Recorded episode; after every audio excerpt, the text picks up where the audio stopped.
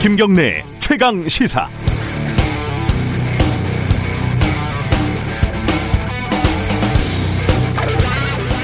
천신만고 우여곡절 끝에 바이든의 승리가 지금도 완전한 확정은 아니고 사실상 확정이 됐습니다. 반전의 연속이었다고들 하지만 실제로는 미국인들이 투표를 했던 그 순간 결과는 이미 결정이 돼 있었죠. 개표가 느려 터져서 이런 드라마가 만들어진 것 뿐입니다.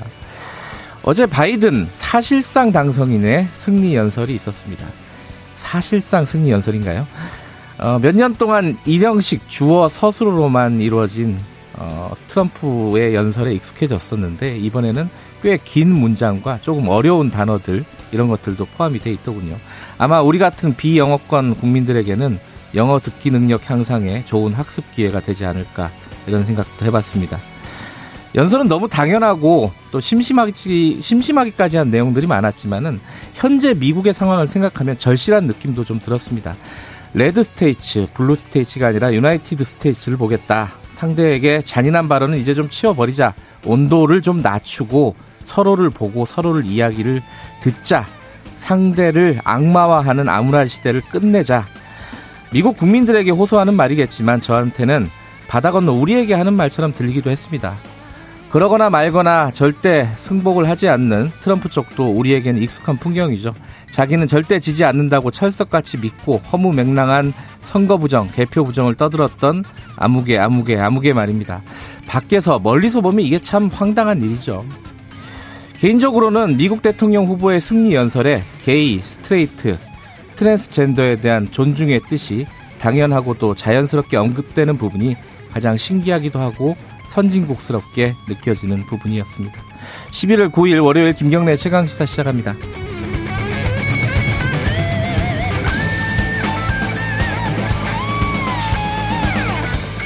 김경래 최강 시사는 유튜브 라이브 열려 있습니다. 실시간 방송 보실 수 있고요. 샵 9730으로 문자 기다립니다. 짧은 건 50원, 긴 건 100원. 스마트폰 콩 이용하셔도 좋고요. 어, 일부에서는요, 대, 대검 특갈, 특활비, 검찰총장 특활비 문제가 좀 논란이 좀 되고 있지 않습니까? 오늘은 검사 출신 김경진 전 의원의 얘기를 좀 들어보고요. 2부에서는 최고의 정치가 아니군요. 어, 전 현직 최고위원들과 함께하는 정치 사이다 준비되어 있습니다.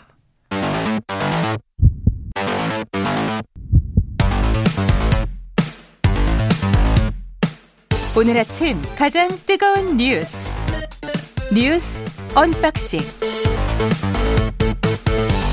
네 뉴스 언박싱 민동기 기자 나와 있습니다. 안녕하세요. 안녕하십니까. 김민하 시사평론가 나와 계십니다. 안녕하세요. 안녕하세요. 바이든 어, 당선인 당선인이라고 해도 되는 건가요? 지금 어떤 신문은 당선인이라고 하고 어떤 데는 또 아니라 그런 말을 안 쓰고 어떻게 해야 돼요? 지금은 언론이 다 알아서 하는 분위기인 것 같습니다. 네. 부르고 싶은 대로 부르자. 네. 우리는 뭐 뭐라고 할까요? 아니, 그러니까 뭐 중앙일보 같은 경우는 아예 공지를 했더라고요. 뭐라고? 당선인으로 표기를 하겠다. 아 그래요? 근데 이게 했는데. 우리 같은 선거제도면은 사실 당선인이냐 아니냐가 이제 분명한데 사실 미국도 이번에 선거를 치른 것은 정확히 말하면 각 주별 선거인단이 누구에게 투표를 할 건지를 정한 것이기 때문에 아직 투표를 안 했죠 사실은. 그렇죠. 그렇죠. 그 선거인단이 또 가서 투표를 하는 절차가 남아 있고 하원이 예. 그거를 추인하는 절차가 또 남아 그러니까 있어서 당선인을 확정 지은 것도 미국은 언론들이지 아직 공식적으로 당선인이 된 건 아닙니다. 네. 네. 그러니까 부르고 싶은 대로 부르십시오. 네. 사실상 당선인이라고. 네, 미스터 바이든도 좋고 뭐.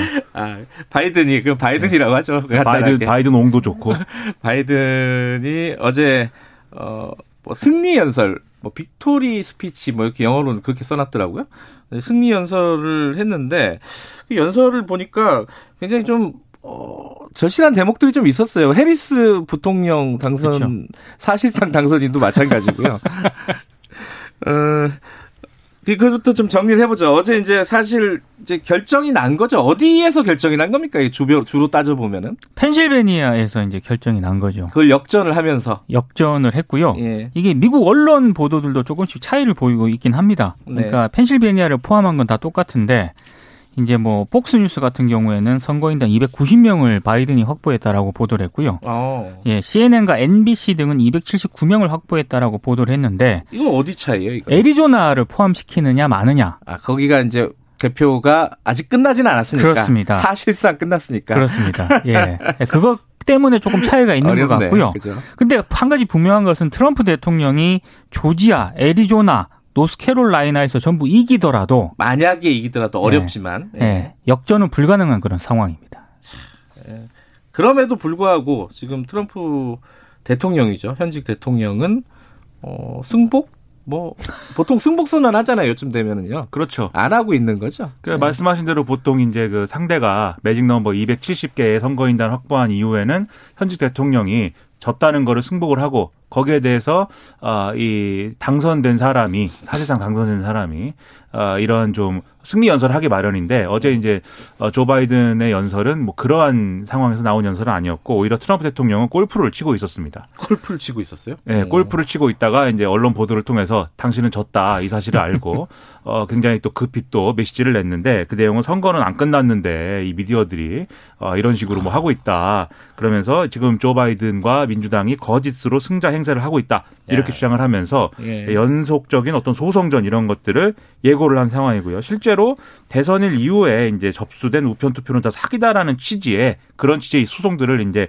각 이제 주에 이제 제기를 한 상황인데 이런 것들이 줄줄이 또 기각이 되고 있는 상황이고 특히 이제 아까 말씀하신 펜실베니아의 경우도 특히 여기는 이제 우편 투표 접수가 이제 네. 뒤까지 좀 그렇죠. 며칠 더 연장되는 그런 상황이 있지 않습니까? 연장됐다기보다는 소인이 우체국 네. 소인이 대선일까지 찍히면 인정해주는 그런 주기 때문에 여기에 대해서 특히 이제 무효소송을 낸 상황인데 뭐 이것도 사실은 받아들여질 확률은 크지 않다라고 또 많은 사람들이 얘기를 하고 있습니다. 그러다 보니까 이 사위인 제러드 쿠슈너를 비롯해서 가족들이 이제는 우리가 아름다운 퇴장을 좀 생각해봐야 된다라면서 트럼프 대통령의 이런 불복 행태를 뜯어 말리고 있는 뭐뭐 이런 상황이다라는 보도도 나오고 있는데 그런 이제 전망도 하는 것 같습니다. 만약에 트럼프 대통령이 계속 이렇게 부당하다라고 우기면서 백악관을 끝끝내 나가지 않으면 어떻게 되는 거냐. 그게 1월 취임이 1월 20일인가요? 그렇습니다. 네, 1월 네. 20일까지 안 나가면 비밀 네. 경호국이 아마도 낮에 이제 싣고 나갈 것이다. 네, 이런 싣고 나갈 것이다. 그렇죠. 끌려 나와야 될 것이다. 이렇게들 전망도 하고. 그러지 않을까요? 조용히 가서 나가셔야 됩니다. 명, 명도 소송을 진행을 하죠. 그렇죠. 예. 그뭐 이런 얘기도 나오고 있고 또 트럼프 대통령이 왜 뻔히 안 될 불복을 이렇게 계속 하고 있느냐에 대해서도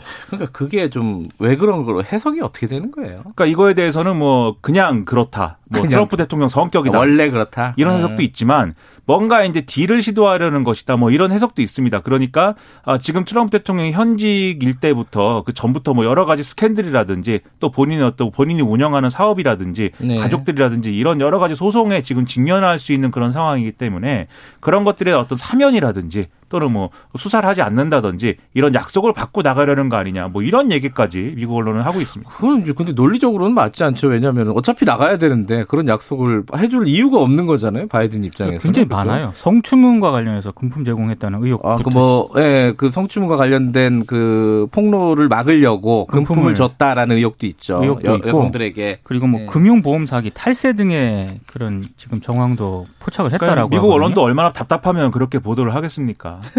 감옥에 갈 가능성이 꽤 높다는 거잖아요. 그죠? 근데 감옥 전에 일단 미국 같은 경우에는 네. 굉장히 그 벌금이 세지 않습니까? 네. 그래서 그 전에 파산할 가능성이 있다라는 그런 전망도 나오고 있고 네. 최악의 경우에는 예, 기소가 돼서 징역형 받을 가능성도 있다. 이런 전망이 나오고 있습니다. 상황은 다르지만 왠지 그 이명박 전 대통령이 임기를 마칠 때 느낌인 것 같기도 하고.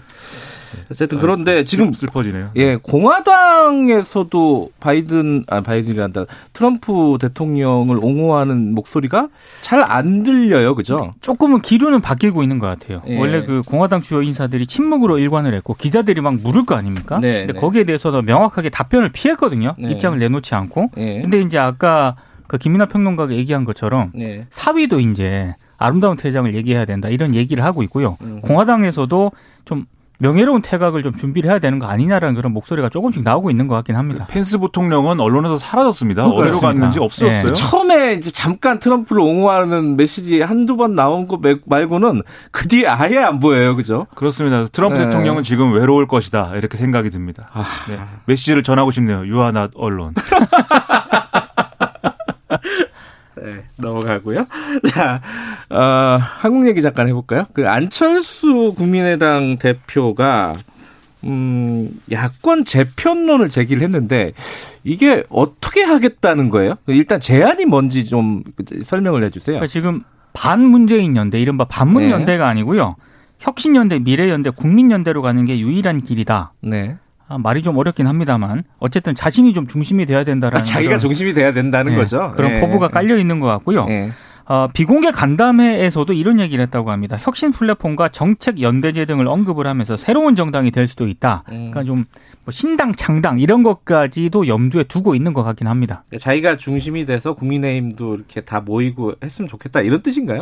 그러니까 이게 지난번에 서대문 구의원이 탈당을 하면서 안철수 대표가 서울시장에 안 나가고 대권으로 직행하겠다고 얘기한 거에 대해서 이 재보선 국면에서 뭔가 역할을 하지 않으면 국민의당이 그러면 존재 의의가 뭐냐, 음, 뭘 하겠다는 거냐, 왜 승부를 걸지 않느냐 이런 비판을 한 적이 있거든요. 예, 예. 그러니까 안철수 대표는 지금도 서울시장에 나가겠다라고는 얘기를 안 하고 있는데 하지만 네. 이 국면에서 뭔가를 해야 된다는 어떤 절박감이라든지 뭐 이런 거 갖고 있는 것 같습니다. 그래서 지금 이제 국민의힘을 중심으로 한 보수 정치의 어떤 boundary 내에서 재보선에 대응을 하려면 음. 여러 가지 경우의 수가 있는데 예를 들면 국민의힘에 아예 입당을 해서 선거를 치러라 치러라라는 하는 게 이제 국민의힘의 이제 김종인 비대위원장이라든지 네. 이런 사람들이 제시하고 있는 거지만 그건 이제 안철수 대표는 이제 받아들이기 어려운 이제 아닌 것이고 네. 각자 따로 나가서 뭐 단일화하는 방법도 있을 것이고 아니면 처음부터 넓게 이제 어떤 플랫폼이나 또는 신당을 창당해서 재편을 해서 그걸 기반으로 재보선에 대응하는 방법 이런 게 있을 텐데 그 중에 안철수 대표한테 가장 유리한 그림이라는 거는 어쨌든 재보선 전에 해쳐 모여 해서 새로운 큰 당을 만들고 조건 없이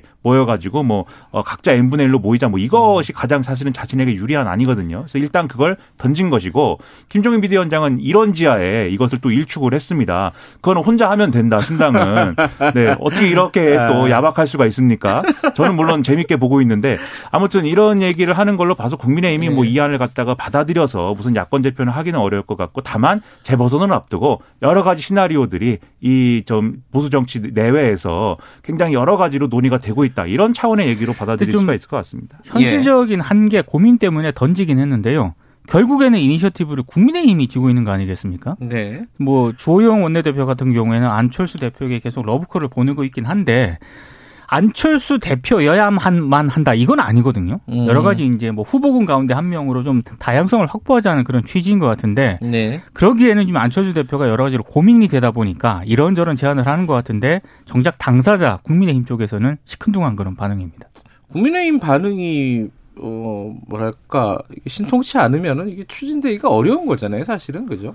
이 신당 창당을 통한 무슨 야권 재표는 제가 볼 때도 어렵습니다. 음. 그런데 이제 이게 이거 자체가 이제 추진되지 않는 것과 또 재보선을 앞두고 여러 가지 시나리오를 거론하면서 그 중에 뭔가로 지금 뭐 가는 그 그림 이런 것들은 뭐 많이들 언급이 되고 있는 건데 예를 들면 지금 이제 더불어민주당을 탈당한 금태섭 전 의원의 경우에는 또 서울시장에 출마할 가능성이 높다라고들 이 국민의힘의 내외에 있는 사람들은 지금 점치고 있는 상황 아니겠습니까? 예. 그래서 그러한 형태의 국민의힘 출신은 아니지만 어쨌든 이 정권과 뭔가 이렇게 좀 이 정권을 비, 이 정권이 비판적인 사람들하고 함께 뭔가 재보선을 치러야 된다라는 이런 얘기에는 네. 보수 정치가 대부분의 어떤 좀 공감대가 이루어지고 있는 상황이기 때문에 그걸 목표로 한 여러 가지 경로는 지금 열심히 생각을 하고 있는 상황이겠죠. 조선일보에 오늘 네. 두 가지 시나리오가 언급이 됐어요. 뭐 어떤 시나리오? 그러니까 국민의힘과 국민의당 후보 금태섭 전 민주당 의원 등이 모두 참여해서 범야권 후보 경선을 치르는 방안 이게 네. 하나고요. 네. 또 다른 하나는 국민의힘과 국민의당이 신당 창당으로 합친 다음에